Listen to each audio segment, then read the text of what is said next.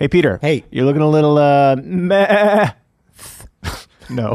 Meth. Oh my god. Was not expecting that.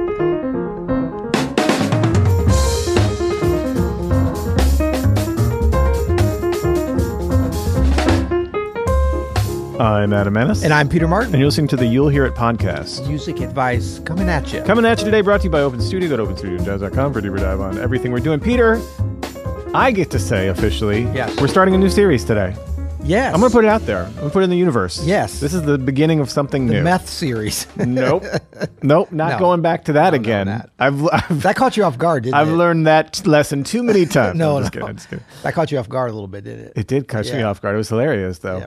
Uh, I was trying to make a goat noise. It- you kind of did. Or was it a lamb? Uh, it's hard to tell. I'm not. But a- why were you trying to make a goat? because that's the goat. Because Peter, that's the start of our new series. Are the goats?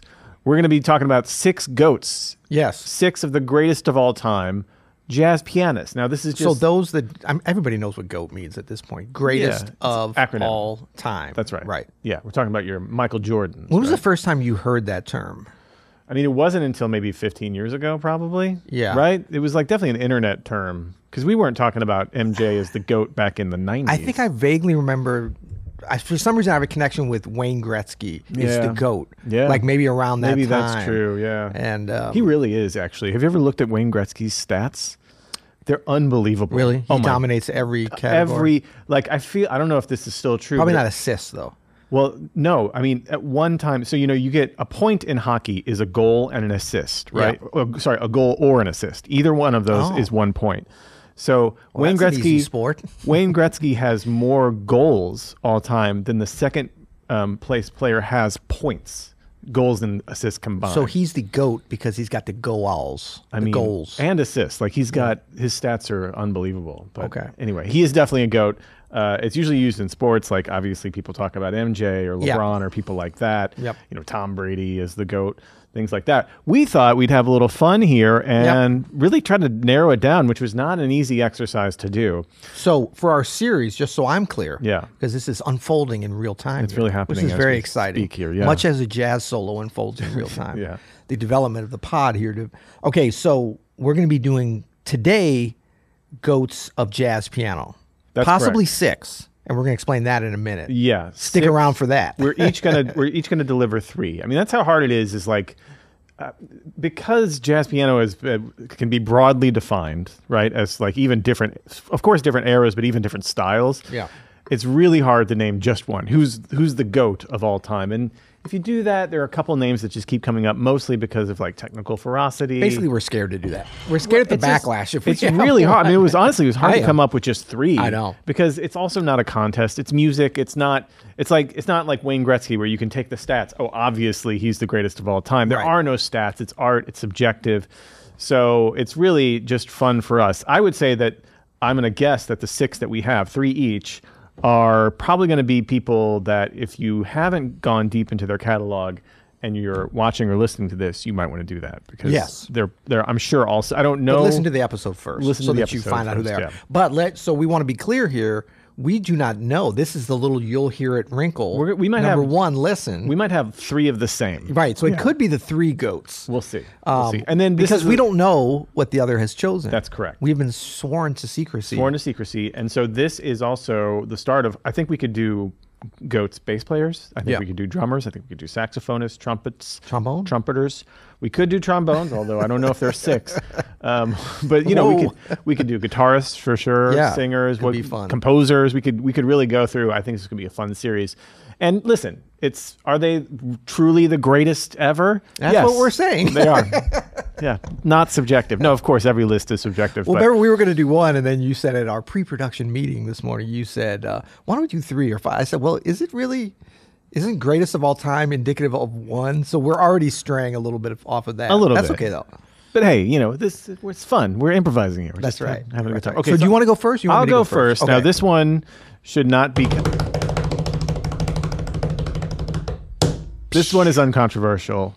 Uh, it is. Are you gonna? We're gonna play samples. we're gonna play I a little sample. This right? is Art Tatum. Oh. Art Tatum Uh, Duh. If you were to say there's one, Art Tatum would surely be at the top of several people's list of one. This is from a, an album I know you love. Uh, Piano starts here, and this is humoresque. Ooh.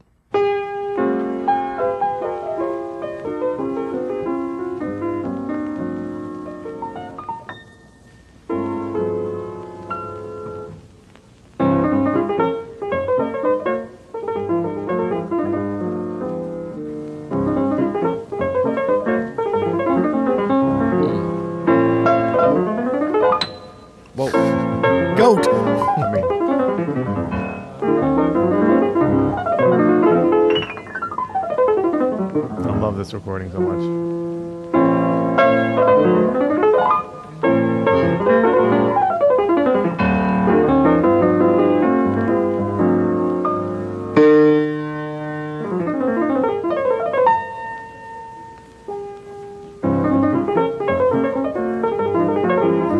So Art Tatum, obviously Ah.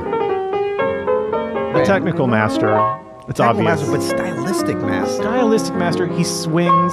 His voicings, which he's composing, his voicings are so beautiful. Yeah. he can and some of them were I mean, a lot of them were like really advanced and influential. one hundred percent. One of the one of the challenges when you have an artist like Art Tatum that excels in such a uh, you know apparent and obvious way as in his technique is that it can easily overshadow the other aspects of his artistry. That's right. You know, because the tech technical prowess is so obvious to not just pianists, not just jazz pianists. It's almost more obviously like a classical pianist or somebody from another genres that's like, whoa. Yeah. Because they're like, he's improvising that. Um, and of course, you know, Art Tatum perhaps had less actual improvisation than other jazz pianists. There's some I not it's not a controversy to me. I'm like, No. it sounds great, whatever. But he has the most improvisatory flair to what he's playing, no That's matter right. no matter what he's doing. He can play straight melodies and put all of these flares on it, but also, you know, his concept as a whole is so singular. Yeah. You know, it's so original, so unique. Uh, his conception, you know, some of that has to do with what he can do technically that almost anybody else can't do. But a lot of that is just this beautifully thought out style that he has, you know, that was actually from the time he was was in, but also miles ahead of everybody else. you Yes. know, decades ahead. miles ahead. I got you. A little foreshadowing Little to a foreshadowing later artist. possibly there. Well, Yeah, yeah. So that's my first pick for. That's my first goat. Now I feel like okay. Now I feel like it's a competition, like my goats any- versus your goats. No, that's a cat. That's not. No, that's a not cow. That's we for the moo. We need a goat sound. It's like a a farm sound. up in here. All right. Um, okay, so I would proffer as my goat number one, or this would be goat number two. Um, number one, if we're going mono Proffer. mono, um, a certain gentleman by the name of Thelonious Monk. Ever heard of him? Oh, okay. That's Okay. a great, great call. There he is.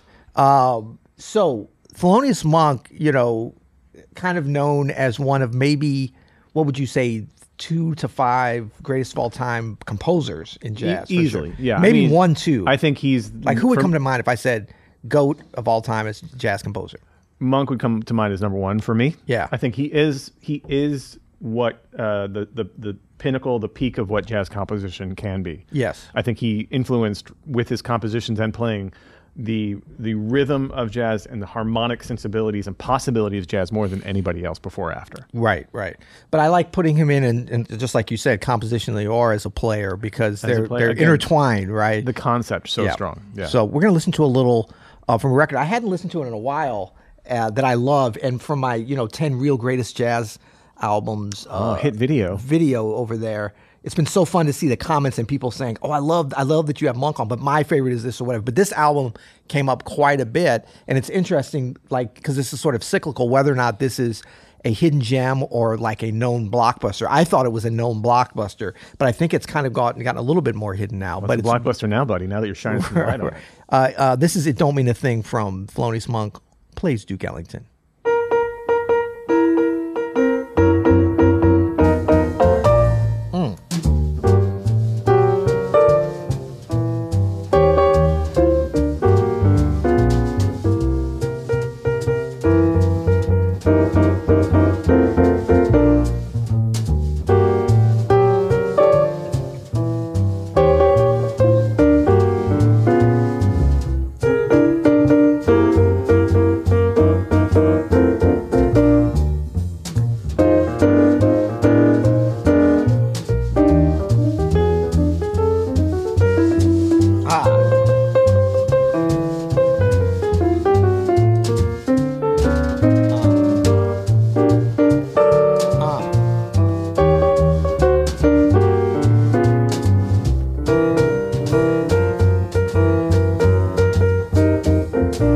Perfect, man. To me, what monk means is that you know it is it is greater to be real and raw and honest than it is to be slick and polished and, and really try to make it perfect you know? Even though um, that's a lot of people say oh he's just whatever the technique. That's not true. He's everything Yeah. is very intentional but it's just he's not concerned with impressing you. Right. he's concerned with is it I obviously it's it swinging? Like it feels good. He feels in the moment uh, and and his sort of cubist version of harmony and melody is uh, it, it just knocks me out I'm writing yeah. that down.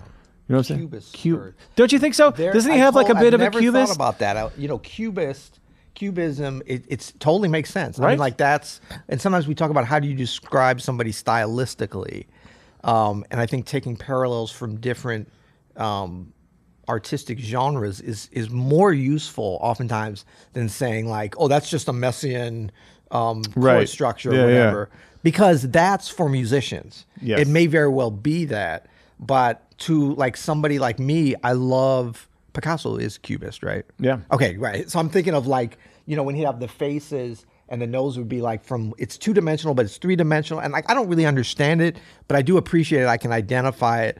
I can connect with it. I can get excited art, uh, artistically by it, Yeah. or, or just hu- humanity wise. you know? Humanity-wise, And so I think for people that are listening to Monk, we got to get like as insiders, we have to get outside of that and like, how do people hear this? The same type of person that would appreciate that cubist art would appre- appreciate this kind of a reading of a great Duke Ellington. the only series. difference is this makes me want to dance Exactly, exactly. And I mean, I think that you know, look, Monk with I love this album too because Monk. It doesn't get any better than Monk playing Monk. Yeah. But actually, I think Monk kind of proves his music is so great. Yeah. It actually it can get just as good when other people are playing Monk. Well, yeah. You know what I mean? Yeah. The same way that like you could say, well, it doesn't get any better than Duke Ellington with this original recording with this big band. Yeah. No, but the work is so great in the hands of another master, exciting things can happen. And Monk obviously loves Duke Ellington. I mean, he's recorded not just this album, Yeah. but several covers, and, Yeah. and it comes that love comes across. but he's sure. not coming across like with it being, oh, I have to play it exactly in the Hmm. style. Although he connects with the tune.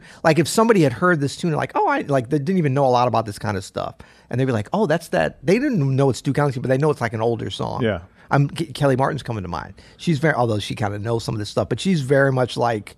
She doesn't. It's so great to be a fan of the music when you're not thinking about, oh, well, how much technique is going into that, and how That- is- that's what I'm saying, man. It's it's really just about the soulfulness, the connection Yeah. of, of of artist to audience that is the is- Cubist Swing Master. Is that going to be Thelonious Monk's Cu- name? Cubist swing master. Yeah. Can, I think we can go with that. Okay, so are we going to do a little goat off as we go for our number one and number our first two picks? Who's great? Who's better? Who's better, Art goater? Tatum or Monk? No, we're not going to do that. That was a joke. Oh, you got. I got one. I Okay. got one.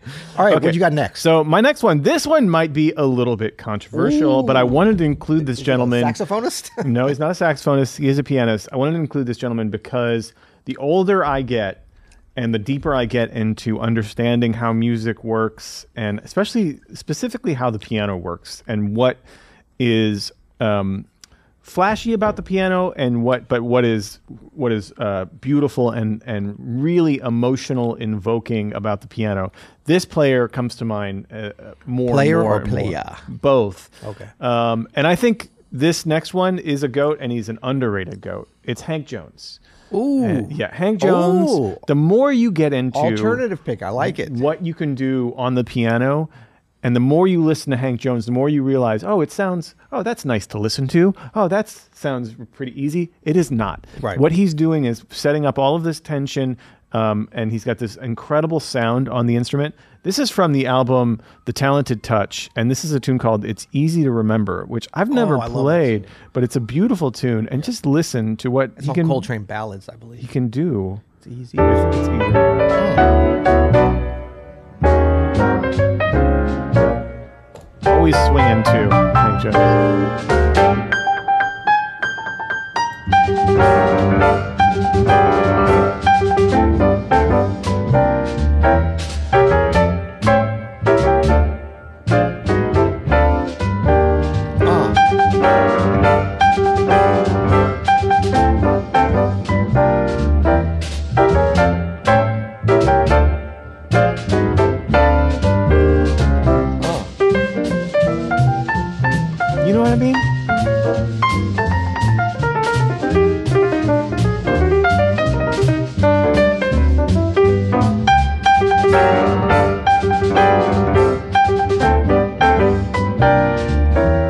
Peterson is said to have been influenced a lot by Hank Jones. For my money, if you if you like someone like Bill Evans, if you like that kind of beautiful harmony, Yeah. check out Hank Jones a little more. Give Hank your ear because to me, it's it's even richer than Bill Yeah. Evans, and I, I'm I'm not uh, I think going out on a limb to say that his harmonic concept is even richer and more ingrained than Bill Evans, and I think he's one of the most swinging pianists of his generation, and those Yeah. two things combined, I think, make him a goat for sure. Absolutely, Yeah. absolutely, great stuff. Um, okay, I, you you're not gonna believe this, but I'm gonna call an audible. Not on the What? next one. Yes, you've inspired me. Yeah, Hank Jones. What an inspired pick. Thank you. Well, yeah. Yeah. Thank Be- you, Hank Jones. Well, you know, and it's also like Hank Jones is, you know, he's, I mean, I couldn't say he's like insider pianist, pianist only, because he's certainly known and respected beyond that. But there is a certain aspect to, um, like, he's sort of one of the just greats, most elegant, most versatile of the thing that we do. So, like, we kind of hold him near and dear as jazz pianists. Yeah. Particularly, like, there's a little bit of wink, wink, like, oh, the trumpet players in the side, like, they, of course, they know he's great, Yeah. but they don't realize, like, he's got some Pianists- extra stuff. Pianists know, and also uh, this is hard to quantify, but he is one of the greatest accompanists that ever lived. So as far as Yes. like, you know, playing for Ella Fitzgerald, playing for just every singer. You know, even fun fact, Peter, you know that clip of Marilyn Monroe singing "Happy Birthday" to John F. Kennedy? with Hank That's Jones. Hank Jones playing Absolutely. piano. No, So that's I a mean, great fact. he's accompanying everybody. Yeah. He is the greatest at it. I, I encourage everybody. One of my favorite albums is a weird little album by Happy Ben Webster. Yeah, no, you, it's not that album. There's a weird album in, from 1964 by Ben Webster called uh, I think it's "See You at the Fair" or "Meet You at the Fair," but it has like the the '64 Brooklyn World Queens World Fair Uh-huh. thing on it, and Hank Jones is playing on that, and it's some of the greatest accompaniment I've ever heard in my life. He is a true master at that. So, uh, and that's an underrated skill, but that is a a an important role for us on the instrument. Yeah, and I'm trying to remember his work with, I believe his work with Ella Fitzgerald included, so Good Night, Good Luck, of which I was co-stars Oh, with George yeah, Clooney. you and don't know if George, you know. yeah. we had different Were you billing. were you ahead of him or? I was below because Below? you know Okay. I, I, want, I didn't want to you know take away from his shine. No, but the thing is, and this is very you know what? Actually, I can't even get into it. I'll get into it. Why not? What are you talking- no, no, no. gotta- It's no. Some of it's a little bit like not publicly. Well, okay, I'll tell you the part that I can tell you. Okay. So in that movie, there's a jazz vocalist Okay. Um, that is played like literally that was the name in the script jazz vocalist Yes. that is performing like actually rehearsing for recording Right. It's a brilliant way to put music in the movie. Uh, yeah, One like in a favorite, studio. Before I even really knew you. I mean, I, I we met and I knew who you were, but incredible. yeah so like the jazz vocalist and her trio were in uh, was it NBC NBC studios rehearsing for a show CBS of course CBS, yeah, yeah. what am I talking about CBS News you know in New York in the studio rehearsing for a show that was going to be live that evening called like Shower of the Stars or something that was loosely based on an actual thing that happened and I believe that Hank Jones was the pianist but there was a decision made at a certain point not to make it historically accurate for some reasons that I don't even totally understand, like why they didn't want it to be. Well, it was George Clooney because he directed and wrote the whole thing, so it was supposed to be a little bit more generic. But there were some ideas that the part, the small part that I played, was supposed to be loosely, loosely based. Because I remember being really nervous. I'm like, well, Hank Jones would kill this gig. Yeah, what am. I going to do? This is going to be Yeah. like one of those bad movie versions. That would make something sense that happens. because around that time, I believe that he was in like he was Ella's primary accompanist for six or seven years or something Yeah. like that. So I think that would have been around that same time. Now, I'm not saying it was Ella Fitzgerald was the vocalist. I'm just saying. Oh, okay. was- yeah, yeah. All right. Okay. Um, you don't okay. Well, Okay, what do we got now? This is um, my number two. This is your number two. Man, you came strong. I'm gonna. I'm switching up my number three, which is interesting. Okay. Okay, so this is the most obvious pick of them all, Herbie Hancock. What? Yes, No. You? yes, Herbie what? Hancock. No. Look, there he is. Oh, look at that guy. So, um, I mean, Herbie Hancock. I mean, those of you that know me, and probably Adam too. Like, if we were to just say to each other, like, jazz piano, go blurt it out right now. Herbie Herbie Hancock. Hancock. Covers Yeah. so much basis. I mean, Right. you, you got you got Takin' Off, you got Maiden Voyage, you got Secrets, of course, you got Yeah. Actual Proof and Headhunters, you got you got all the stuff in the '80s Rockit, you got the Joni letters, you got the New Standard, all this one plus one. Yeah, and because he's like right there, kind of in the generation right before me, uh, before us, thinking like, but really, beyond just the great albums and the great like who would you want to just sit down and play jazz piano and you know it's going to be killing of Yeah. course a lot of people but herbie would be great and he's done that in different situations but there's also the influence factor Yep. you know what i mean i mean like if there was a goat of jazz piano influencers of all time that i think undisputed would be herbie Hancock. let's not forget he is 100%, and I have no qualms with this, the greatest jazz ambassador of our lifetimes. Oh, for sure. Like he is the face of the music. he's music. the nato what is it the nato jazz ambassador or I mean, something? he Yeah. he, but he truly is. When UNESCO. people the UNESCO, but like as someone who speaks for what we do, there's nobody better. Right. He's They're going like to literally be putting him on Mount he's Rushmore. Not the Mount Rushmore of jazz piano. The actual Mount Rushmore. not it's not just he's he's obviously extremely like intelligent and can speak well about music and talk about music and talk about art and what it means so well like so clearly Yeah. which is really hard to do and he's so good at it and it's, he that's also- kind of part of all of it. He's right? got amazing like style and charisma, but then also he backs it up with being literally one of the greatest musicians who can do it. Like there are other people who have some of that stuff who like are really great at talking about it Yeah. and can do an interview with you know CBS Sunday Morning and they sound good or whatever. Ooh, shots or fired. no, no, no, no, no, no. Just but like there's uh, you have people that Yeah, yeah. that can represent. He consistently has been an amazing ambassador for what the music we love for since we were born. Essentially, Right. I mean, think about like if we. I remember when he was on the Bill Maher show, um, and I remember thinking like like whenever one of ours like in the jazz world goes out into the mass media, it's Yeah. always like. Are they gonna rap or whatever? Like when he goes out, I'm just like, yeah, Yeah, you know what I mean. yeah. Like it's gonna be a home run.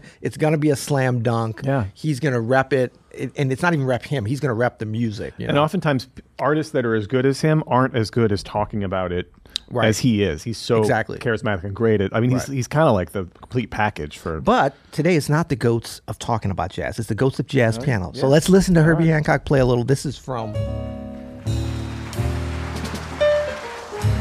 Miles Davis Live, Philharmonic. Call it.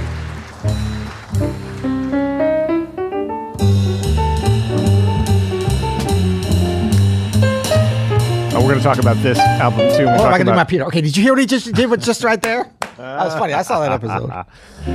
we're gonna, we're gonna Oh, sorry. You want to talk? no, we're probably going to talk more about this album when we get to like the greatest drummers of all time, Oh, the greatest foreshadowing. Stick around for that. Um,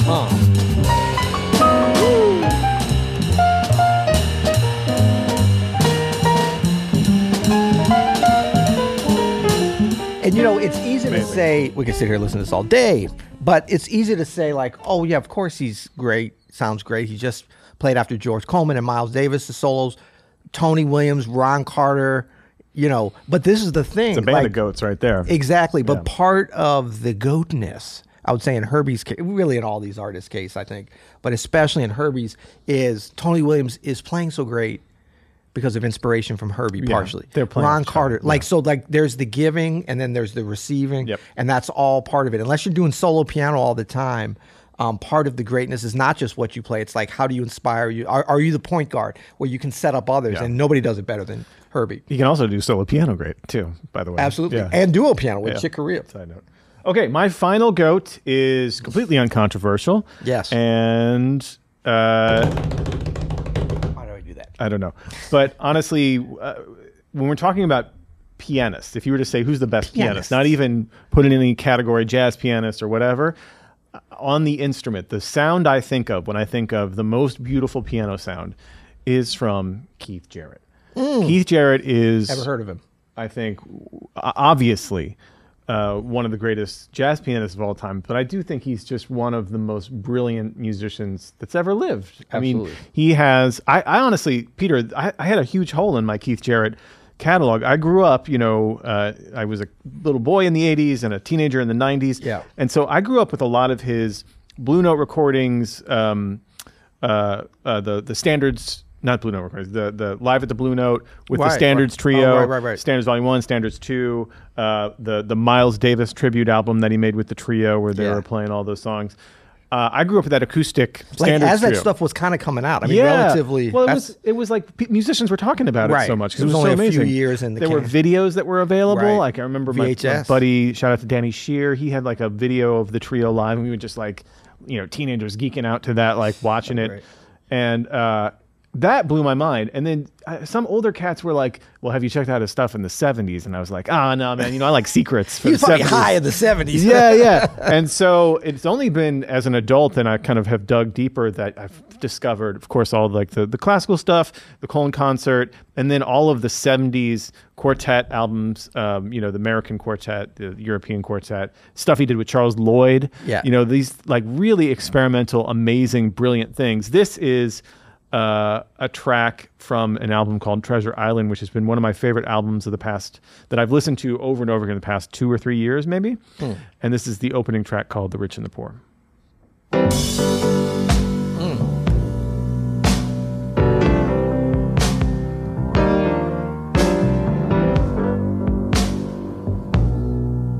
This is 74, I believe.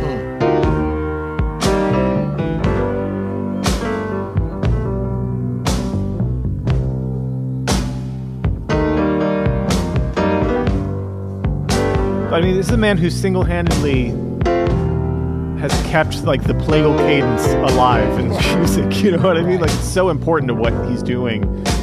Uh, just.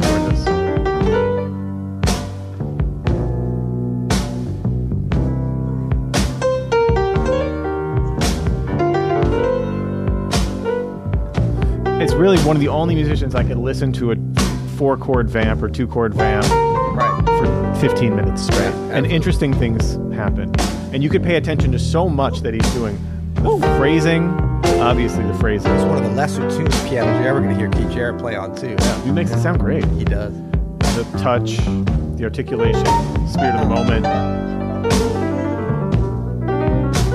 The technique is out of this Yeah. world.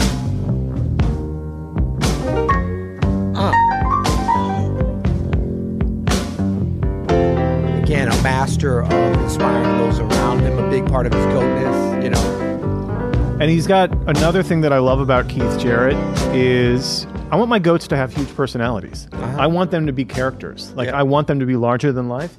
He certainly is Yes. larger than life. All the stories and and all of like the you know the reputation that he has Yeah. of of being like very you know demanding on on the the pianos and the people and be, having very high standards of Yeah. even the audiences and things like that. And you see interviews with him, and he has this very warm side of him too. Obviously, uh, I love that kind of stuff where it's just like he's just not some kind of cookie cutter guy. He is one of one, and it comes out in the music big time. Absolutely. Inspired choice. Yeah. Some would say obvious, but obvious and inspired. No, I mean, Nothing listen, it's the that. goats. They're going to be obvious That's choices. right. here. Yeah. That's great. Um, okay, so are we up to the number Is this one your audible? This I'm calling it audible. We're going to see how quickly uh, producer Caleb can find a picture of what That's right. So, okay, I changed up my. Do you want to know who I had before? No, I'm not even going to say it. Don't say it. It's gonna be controversial. But I got inspired because of your Hank Jones. I love it. Because I was thinking about like other pianists like that that really are in that goat conversation, especially especially generationally. Yeah. And so, you want me to just play it or no? Do I say it? Do I play it? play it. Let's, Look, let's do a little stump the chump here. a Okay, little on this the is this is going to be tough because the track I'm going to play. We should have Oh. done this whole thing. Oh, never mind. Wait, how did you know? I just it was an auto. Oh, you looking at my screen? Uh, Oh, you guess. Oh, Producer. Caleb, something weird's going on. That's Mulgrew Miller. This is right a there. great choice, by This the is- way. yeah. This is a fantastic. Choice. He's kind of the. Mulgrew. I mean, he's kind of the Hank Jones in, in a I- lot of ways. uh, I agree with you. Stylistically, Yeah. very No, this is influenced, but brilliant, different. Yeah. inspired choice, Peter. So this is from a record that's kind of known, not his best known, but I think is great um, with uh, Roy Hargrove. Check out. This is live. I I always love love love live recordings.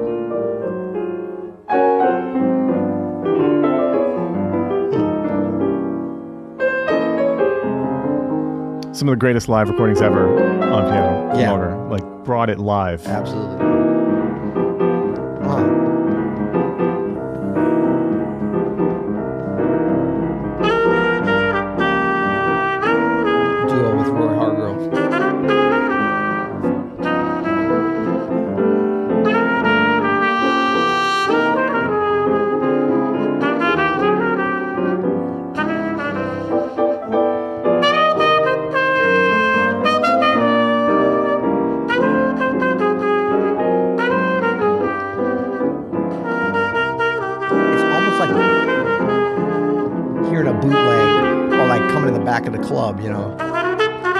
way a piano sounds in a big room, though. Yeah. I like this sound a lot.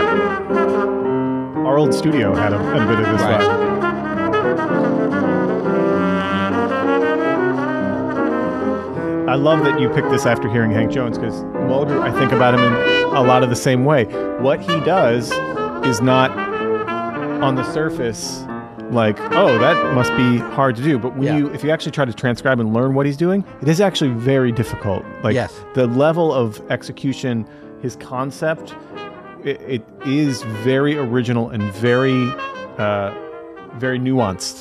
There's Yes. so much. There's so many shades in everything he's doing, and it's he's definitely one of those underrated goats for sure. Yeah, and I would say like he, you know, some might look to him and say like, well, he didn't have the broadest spectrum um, stylistically, and I would just say that it was mm. first of all it was broader than you think. It usually is with great artists, but also what he did, which I think all great artists, great jazz pianists do, is they understand the area that they want to play in Yeah. and then you see how much you can maximize that and like he went kind of off the charts with that this kind of playing like duo with another great artist like a, like a roy hargrove as we know is super challenging for pianists to really pull off well and nobody did this better I than agree. i mean i heard mulgrew quite a bit live and got to hang with him some so like this is really inspiring for me to hear this this kind of recording because this was in some ways representative of the greatest thing that mulgrew could do he had some great records What was your impressions of him as like a as a man, as a person? Oh man, he was totally like laid back and super cool.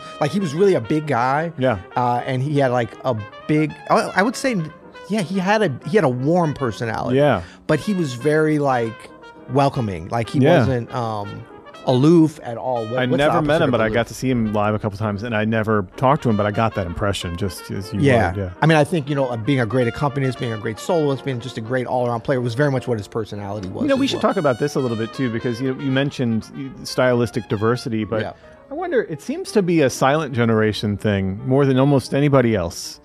Isn't that weird? Mm. Yeah. Like the Keith Jarrett, Chick Corea, Herbie Hancock generation. I think maybe because of the cultural revolution that just kind of happened in the 60s. Right. They all sort of rode that wave, and the technological revolution that happened in the 70s and 80s, where, Yeah. where the digital era came to be computers and whatnot. They kind of rode a wave technologically that the people before them didn't have a chance to ride culturally or technologically, that. and that the people after them, like Mulgrew here, you know, when Mulgrew started recording, there were computers. But by the end of Mulgrew's career, there were computers. Nothing Yeah. much had changed too much between that time. But when you know Herbie started recording, there were no computers, and Herbie's still recording, and now there's like you know all the you know Melodyne and stuff like. Right, right, right. So it's interesting. Absolutely. You know, the other thing I, I was just thinking about Mulgrew, because I think sometimes if we go back to like our kind of just gut feelings about like when, if you got a chance to be like I you know around Mulgrew in in IRL like I did like a lot of folks did is you think about like he's in kind of this select group of artists that just always brought it like I'm just and this is kind of a random list but I'm thinking like Steve Wilson these are all people that I play with so I'm kind of biased Oh, Steve Wilson that. is on Wingspan, isn't he? Yeah, yeah, exactly. Yeah. And they work together a lot, especially early on. That's a great. If you don't know Wingspan, that's like I think Absolutely. Mulgrew's. Yeah, and that's kind of more well known than Yeah, this for sure. And I thought about that, but um, yeah, Wingspan is amazing. But like Steve Wilson, Christian McBride, Yeah. um, Mulgrew Miller, Roy like these- Hargrove. Roy Hargrove, people that like you don't know what they're gonna play, but you know the level's gonna be. Yeah. And certainly our other Keith Jarrett.